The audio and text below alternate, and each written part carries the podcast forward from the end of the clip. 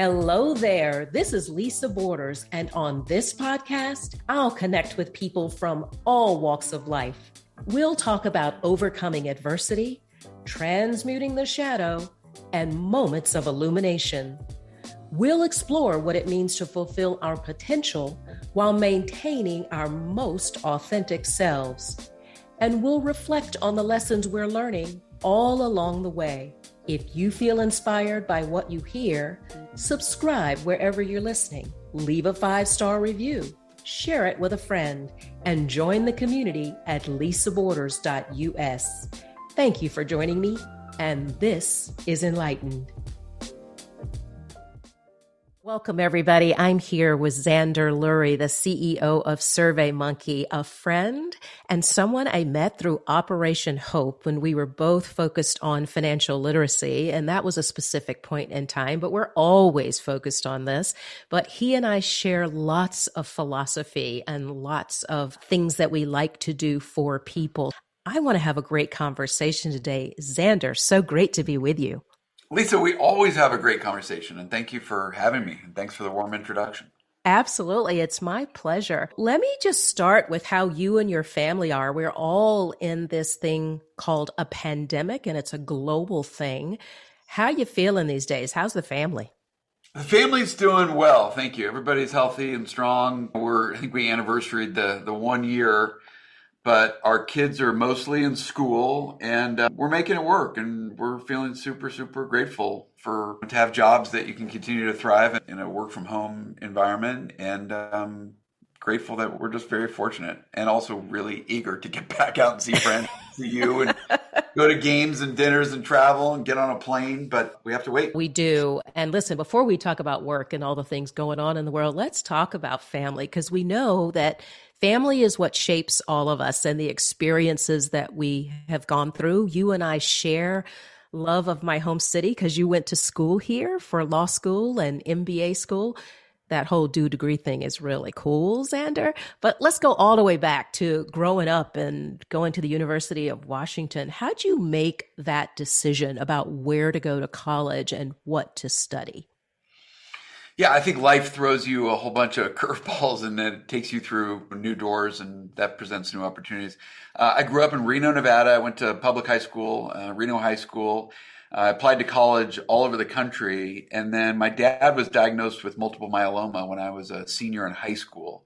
And I was deciding between University of Michigan and UC San Diego, but my dad ended up going up to Seattle to get a bone marrow transplant right before I was about to start college. And my brother and I needed to go and give blood platelets as his body was working through all the chemo stuff. So we were up there giving platelets. We would switch on and off every other day. And in the end, I needed to stay in Seattle longer to support my dad. And I was super fortunate to meet some folks who helped get me an opportunity to interview at the University of Washington and all those college prep plans and interviews and applications went out the window, and I started at UW in the fall of '91, and we won the national championship in football that year. So it was really fun freshman year. But, uh, it, you it think it's because you showed up there, Zander? You think that was part of it? I don't think I had any impact on that football team. I do remember going to those games and cheering my butt off every Saturday. That was fun. Oh, I hear you loud and clear. So, talk about your dad and that situation. Did you have any understanding? You're like 18 years old, 19 years old. Did you understand the impact of what was going on with him and how you and your brother, and of course your mom too, everybody was engaged to support him? What did that do for the family? How were you feeling then?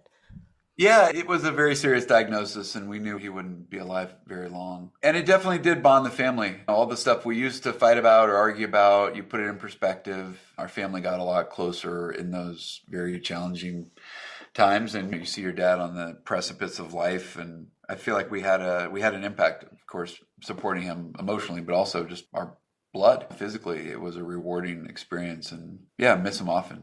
that was he died almost twenty five years ago. Wow, it, the pain's still there. I know. Yeah. I lost my mom two years ago, and we miss them. Sometimes I feel like I want to just pick up the phone and and call her. But you were at one research institution. You came all the way across country to another research institution, but you didn't come for medical stuff. You came for law school and business school. Like what possessed you? I'm thrilled that you did it, by the way, but what possessed you to come all the way over here to Emory to become an Emeroid?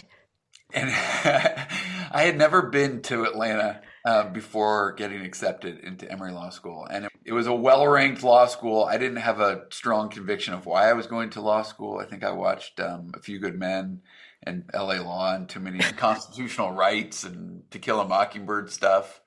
And uh, it was actually a really fun time, as you'll remember, in Atlanta. Coca Cola was the strongest company in America, and the Olympics were coming to Atlanta. I really enjoyed spending time in a different quadrant of the of the country, and just the whole diversity and complexity of a, a big city like that, where I, I, grew up in a in a small town. I really enjoyed my time there. I went from the law school to the business school, as you mentioned. Halfway through my civil procedure class, my my first year of law school, I was thinking, you know what, I might start looking for another degree, and I was pretty open whether it was was business or nursing or theology. I pretty quickly got uh, smart about. Um, not so sure I'm cut out to be a lawyer.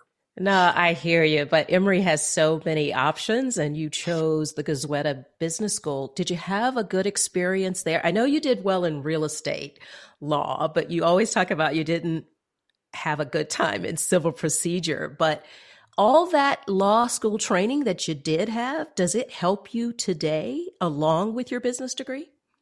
Oh, for sure. I think you meet great people who challenge you and you read a lot and you learn how to write better and argue better and you learn took some business classes and M&A classes. I went from law school to business school to being an investment banker and I think you're just laying a foundation and building a knowledge base and network that helps you grow in your career. And eventually wherever you land, all the stuff you did before helped you get there. So I hope I, I, I never want to look back at experience or opportunity or education part of my life and say it didn't have a role. Everything played a, a, role in where I am today, and I think my time at Emory was pretty pretty informative. That was a fascinating time for the city, as you mentioned. The Olympics were coming for '96. The city was booming and growing in preparation for that. There's a long history in Atlanta, of course, but Tell me about your interest in business school. I know you're a survey data guy now. The name of your company is Survey Monkey, but this is not where you started. This is where you are today and what you do. Your whole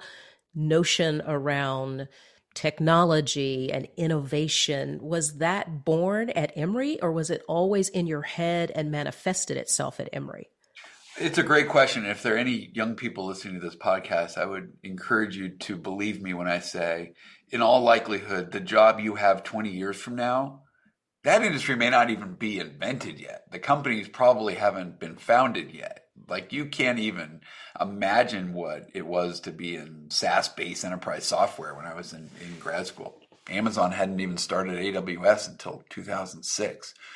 So for me, the period from 1994 to 1999 was such an, a fun time to be either in the technology sector or investment banking or to just be somebody who was learning and growing. If you'll remember the World Wide Web and the Yahoo directory and the launch of Netscape's browser, the Amazon e-commerce stores, and that was a it was a fascinating time. So some of my good friends, Jim Lanzone's one of my best friends, now the CEO of Tinder. He founded an internet company when we were in grad school together, and I was I was a small investor, and lost all my money but it was a really fun time to just see what innovation meant and see these new products come to life. And so I got really juiced up about all things internet sector. And then when I went into investment banking, I immediately went into that area where I was helping internet companies raise capital and do M&A. And that really launched the career I'm on today. Yeah. So let's come forward to where you are today and talk a little bit about how you got the seat because you've told me this story, but I want to share it more broadly about your full on engagement at Survey Monkey. And obviously, today you're the CEO and it's rocking. The company is doing incredibly well. But how did that all come to be? One of my closest friends in the world, named Dave Goldberg, was an internet entrepreneur. He founded a company called Launch Music that he sold to Yahoo and ran Yahoo. He and I got to be friends in 2000 and became very close friends by 2009. And he and my friends at Spectrum Equity and Bain Capital Ventures bought a company called SurveyMonkey that had 12 employees, $25 million of revenue, was based in Portland, and was really building this survey platform that was the genesis of what it is today. And Dave, who I would have followed to the end of the earth, asked me to join the board of directors, which I did. I wasn't all that excited about SurveyMonkey, the company. I didn't have any background or interest in the survey space, but I love Dave and I was inspired by him and he was a mentor and it was really fun to sit shotgun and watch him grow this business. Dave really expanded SurveyMonkey to become an international platform, hired some incredible people, scaled the business, revenue grew rapidly. And then he died tragically and suddenly on May 1st, 2015. He had a heart attack when we were on vacation together. The board got together two days later in the office. We addressed the whole company that Monday morning. And then the board members asked me to serve as interim executive director. I had been working full time at GoPro running the entertainment division. So I just tried to help stabilize the senior management team who was obviously grieving while keeping the business afloat and approving budgets and leading the CEO search. So we hired another CEO, a really talented fella out of HP, and for reasons that don't much matter, it didn't stick. So he left shortly thereafter, and then the board asked me to take on the the job full time in January of 16, which I did. Wow. Okay, so that speaks not only to relationship equity, but belief in concept and building that concept out and sticking with it. And now you're in the leadership chair. And are you having fun? I really am. Today happens to be Employee Appreciation Day. I just tweeted out to my 1,400 colleagues just how proud I am of them and how much I appreciate them. It takes a year like the last one we just had to really appreciate the difference maker in business or any organization education, nonprofit, you name it, is the people, obviously. It's now truer than ever. It's not the patent portfolio your company has, it's not the supply chain or exclusive contracts. All of that is can be shifted around and can change over time. It's the quality of the human capital you have, which that's the magic. Those are the folks that build your products, market your products, sell your products, take care of your customers, build your culture. And I'm very humbled to be in this chair. I feel like I am a servant to all the people who are trying to do the best work of their lives and serve our customers. And it's been a really challenging last 12 months, but it's fun and inspiring. And we do feel like we are trying to do some hard stuff and execution, human, the human effort is what makes it rewarding when you do something really well. Yeah, I couldn't agree with you more. But Zander, this has always or not always been the thought of corporate America. It hasn't been that the people are the epicenter of everything. It has often been operational efficiency and how can we do this more effectively. Walk with me or help me understand a little bit how you recognized, even in advance of the pandemic, because I know there's a lot of stuff you guys have been doing around diversity, a lot of stuff around being a people centric business. You got clients all over the country and all over the globe. So, talk about maybe how you came to the conclusion that the people matter most. It's not that the other things don't matter, but if you don't get the people right, the company ain't going to be right and the clients won't be served. Talk about your mental shift, if as it were, where you decided, okay, the people are the core? I do think if you go back and look at history or watch Barbarians at the Gate or read, you know, the books by Milton Friedman, there was this undue loyalty and devotion to serve the shareholder, the almighty shareholder who's who the returns to the shareholder are the only thing that matters, and that's what winners do. And the shareholders matter. For sure. And the board is a fiduciary to shareholders. But there are two complexities there. One is, especially in the environment we're in today, especially in tech and software and products that are delivered over the internet, where the customer has so many choices and she's only one click away from going to a very able bodied competitor. Your shareholder is not going to win if your employees are not inspired, mission driven, believe in the culture and values of the company, there to support each other, and there to support their customers. There's a whole lot of data. We don't need to discuss the merits of the data, which is employees that are happy and believe in their leadership team and believe in the values of their company work harder for their customers. And if you work harder for your customers and your customers are paying you and your customers retain, your shareholder is going to win. So I just think it's an orientation where we've shifted from almighty shareholder to multiple stakeholders, which start with employees, start with customers, your community, how you how you, the role you play in your community matters. And if you do those well, you are serving your shareholder too. If you don't serve your shareholder, you will not stay in the CEO chair for sure. But I don't think it can come at the cost of slighting your employees or hurting your customers. So I just think we're in a world today where you've got to serve your stakeholders, and employees are more important now than they ever were and it's a hyper competitive market for human capital talent. It's even more competitive now in a COVID world because we're hiring, you know, we've hired several hundred people over Zoom and we're hiring people in locations where we've never had offices because we recognize their talents are more important than their proximity to an office we have. Yeah, this is certainly a, an enlightened perspective because you're a young CEO. When I think about, I'm not that young anymore. I'm getting older. but when I think about the legacy companies I've worked for, even some young companies, the notion of the shareholder being not just the central person, but the only person to whom someone should be working as a fiduciary was really the collective thought, not necessarily the collective wisdom. So the notion of moving from that perspective to the newer perspective is helpful. Let's talk about governing a company because you have some statistics at SurveyMonkey that I have not seen many other places. Talk about your board and how it's composed and why the composition is as it is today and how much success you feel you are or aren't having.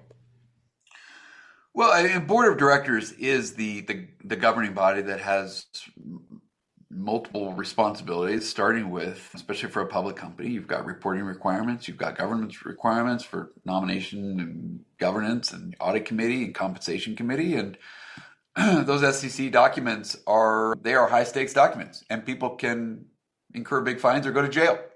So you obviously take very seriously the integrity and analytical capabilities and the cultural importance of your board of directors. And so for me, if you go to any website and go to the About Us page, everybody puts their board members' names and faces on the webpage. And I wanted to make sure that I had uh, a board that our team was going to be proud of, our customers would be proud of, our shareholders would be proud of.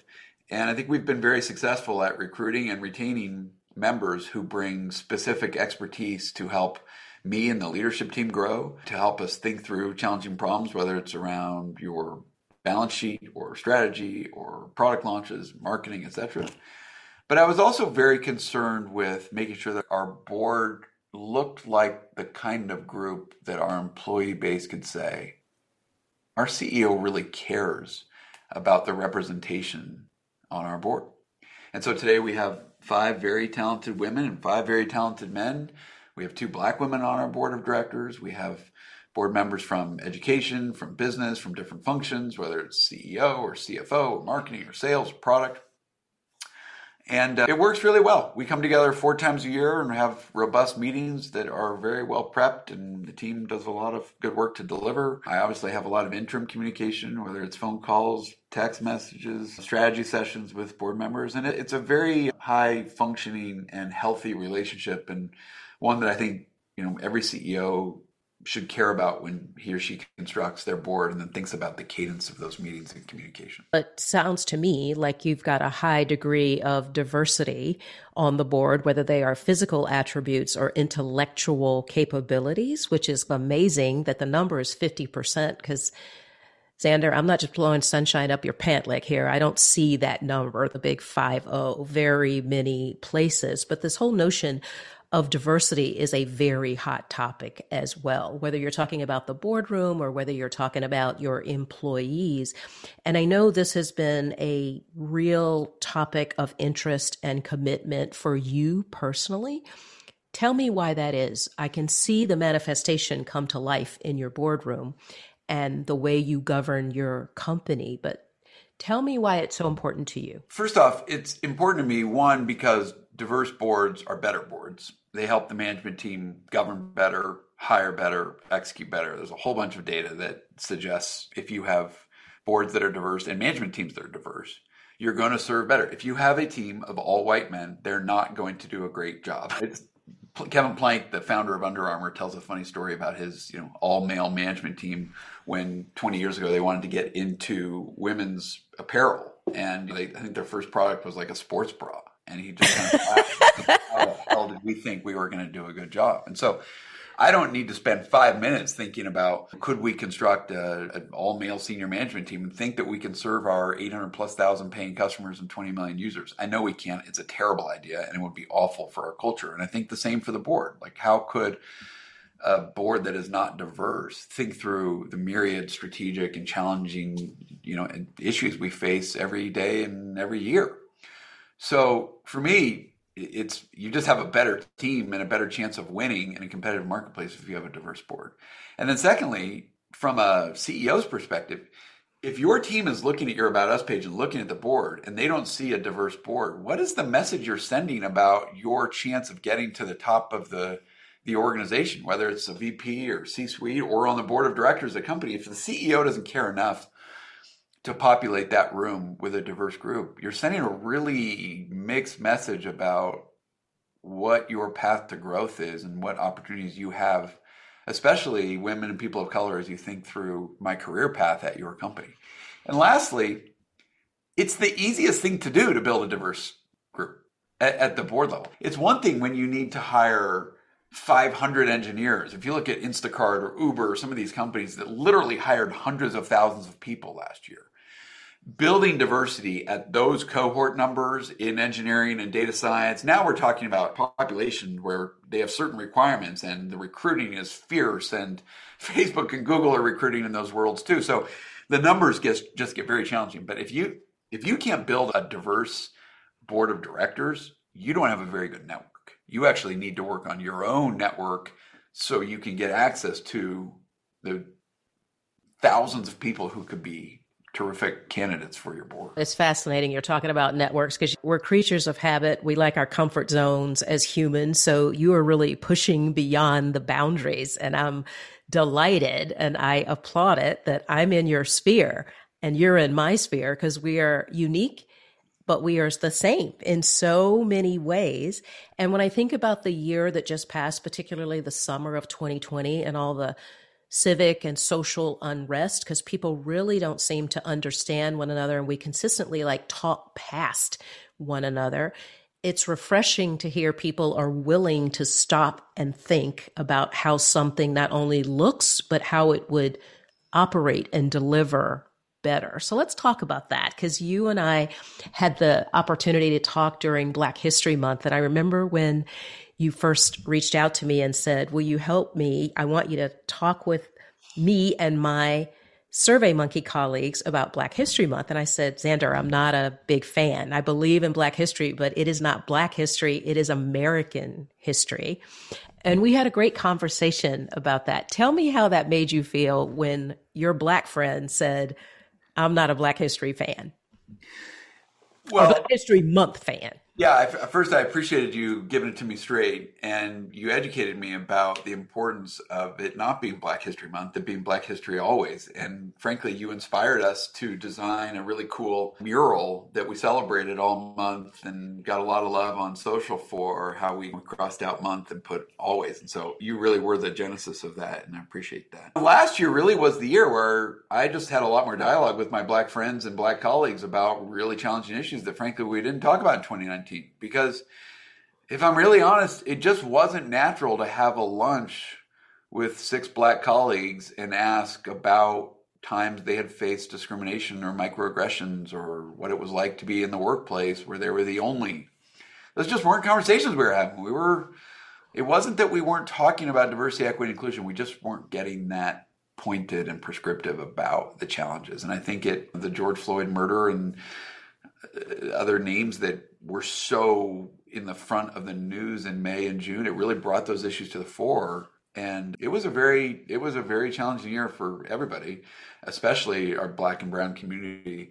But I really felt it too. I, I felt raw emotion about what I hadn't done enough of and felt I'd seen it. I was in a position of leadership, position of power. I have responsibility. I recognize my white privilege and I should have done more. And now I'm doing it. I'm putting more effort in and trying to get smarter about the role I play and the role we play as a company. And I'm proud of the results, but it's, as you said, it's a marathon. This, we're not going to solve any of this in a quarter or a year. And it's, we will be judged by the sustainability. I think that's right. But the step one, the very first step, I think, is what you and I have done is spending time with one another, getting to know one another and having a safe space to have honest conversations, Zander, because I can't remember. I was trying to think of the last three, four, five places I've worked. I don't remember having these conversations with folks. It just wasn't done, to your point, and people weren't comfortable. How has the culture improved even more at SurveyMonkey? Has it helped that you all are creating this time and space and place to have conversations that were perhaps off limit, off limits, or were a third rail previously, and now we're in a better place to to talk about stuff together? I can't speak for all my colleagues. I can share some of my observations, and I think they do run the spectrum from people feeling yeah, we're being a lot more honest and we're having more conversations and we've hired the Justice Collective to do trainings and we've made a lot more efforts in recruiting, whether it's standing up a, a team that is, you know, focused on on recruiting in diverse communities. We have some jobs where we only do, re, you know, or interviewing diverse candidates for a certain period of time. We've put in incremental bonuses and rewards for referrals. So we're seeing results in recruiting. We are having more open spaces and conversations, more education. But it's also just bringing more issues to the fore that we hadn't addressed in the past. And we're talking a lot about pay equity and promotion criteria and how senior management is judged based on their contributions in this arena. So I think people are proud of the effort we're putting in, but I don't want to take any victory laps. Like we ain't done. We're not perfect. I'm not perfect, and I get reminded of that often. So it, it, feels like we are on the path to progress, but I don't think it's a straight line. Said, I think you're absolutely right. And SurveyMonkey is a great company, but it is one company, and I wish I could say I could name five more doing some of the things that you guys are already doing. And it seems to me that you've had some enlightening experiences just on this particular journey, not to mention the corporate journey that you've had. But is there a particular time that stands out in your mind above all others where perhaps you had one perspective and you went through whatever experience and came through on the other side with an evolved or different perspective than what you had initially? I think if you look at the words diversity, equity, and inclusion, we have been focused on the diversity component for a while. And we talked about the board, we talked about senior management, the importance of having diversity at all levels of the organization. And everybody does this. Everybody reports their statistics out. I'm proud of the work we did around, we put out a, a report each year about our one and five year goals and talk about how we're tracking. The inclusions piece is more difficult to manage. And if you spend a bunch of time and resources and you're recruiting Black and Latina members in each of your different functions in your offices, and you're not providing for an inclusive environment, and your white managers don't understand the issues that might be endemic to a particular community, and you have leakage and you have people leaving because they're not happy with the workplace that you've created you just have a lot of thrash, and that's a real externality of not doing it well. So I think over the last year, we are getting much more focused on yes, we are going to be recruiting more aggressively, and we want to be proud of our diversity statistics. But let's not stop there. We also need to make sure this is really a, an inclusive place for everybody to do their best work. And I'll, I'll mention just a woman in on on our CX team, our customer experience team she called me directly last May after George Floyd was killed, and we had a, a town hall. We have a town hall every two weeks, 9, 9 a.m. Pacific, and it's 30 minutes on Zoom. And a lot of questions. And I didn't mention it. It was the day after the George Floyd murder was so prolific in the news. And I, I hadn't done enough prep work. Shame on me. I, I wasn't, maybe it wasn't my best day. I wasn't ready for it. But she called me and just really expressed her disappointment in me that I hadn't brought up the issue that was causing so much pain and acute stress in our community. And not just our black and brown community, everybody. A lot of white people were really distressed about it, but especially our black and brown colleagues who had just felt like, how are you not focused on this? And it, that was a pretty good high heater she threw at me, and I appreciate it. I appreciate her giving me the feedback. And it's those kind of moments where people internally hold you accountable to be better and be smarter about the things that really matter. And when you're smarter about that, she cares more about the company. She's going to work harder for customers and she sees that we are addressing the issues that are causing acute stress. So that was one moment in a series of moments last year. Listen, I got to tell you, I'm sure you are grateful for the feedback. But what I have to observe is that your attitude, not only about the feedback, but what you could do at that moment and continue to do on this continuum, on this journey, is noteworthy. So the gratitude is one thing, the attitude is a bigger piece of this, the mentality, which hopefully will translate into even greater altitude for SurveyMonkey. So you have been tremendous, and I am so grateful for this opportunity to spend some time with you, Zander. You are my man, and I'm truly appreciative of the time and the insights. Thank you so much. Thank you, Lisa. And building this friendship with you, especially over the last year, has been rewarding personally, but also educational. And your experience at the highest level in business at Coke and the NBA and Duke. You bring a lot of different perspectives and insights, and you've made me smarter and hopefully a little bit better. And if I can transcend that through SurveyMonkey and help in tech, we're doing a lot of things that are going to make an impact, but it's going to take a lot of time and effort. I appreciate you, and thanks for having me on today. Absolutely. Will you come back and talk some more? Say the word. You got it, my friend. Thanks so much. Thank you. All right, everyone. That was this week's episode of Enlightened. I hope you learned something new and feel inspired to meet any challenge you may be facing in life. If you enjoy the energy we're creating here, subscribe wherever you're listening, leave a five star review, share it with a friend, and join the Enlightened community for bonus episodes and deeper discussions at lisaborders.us.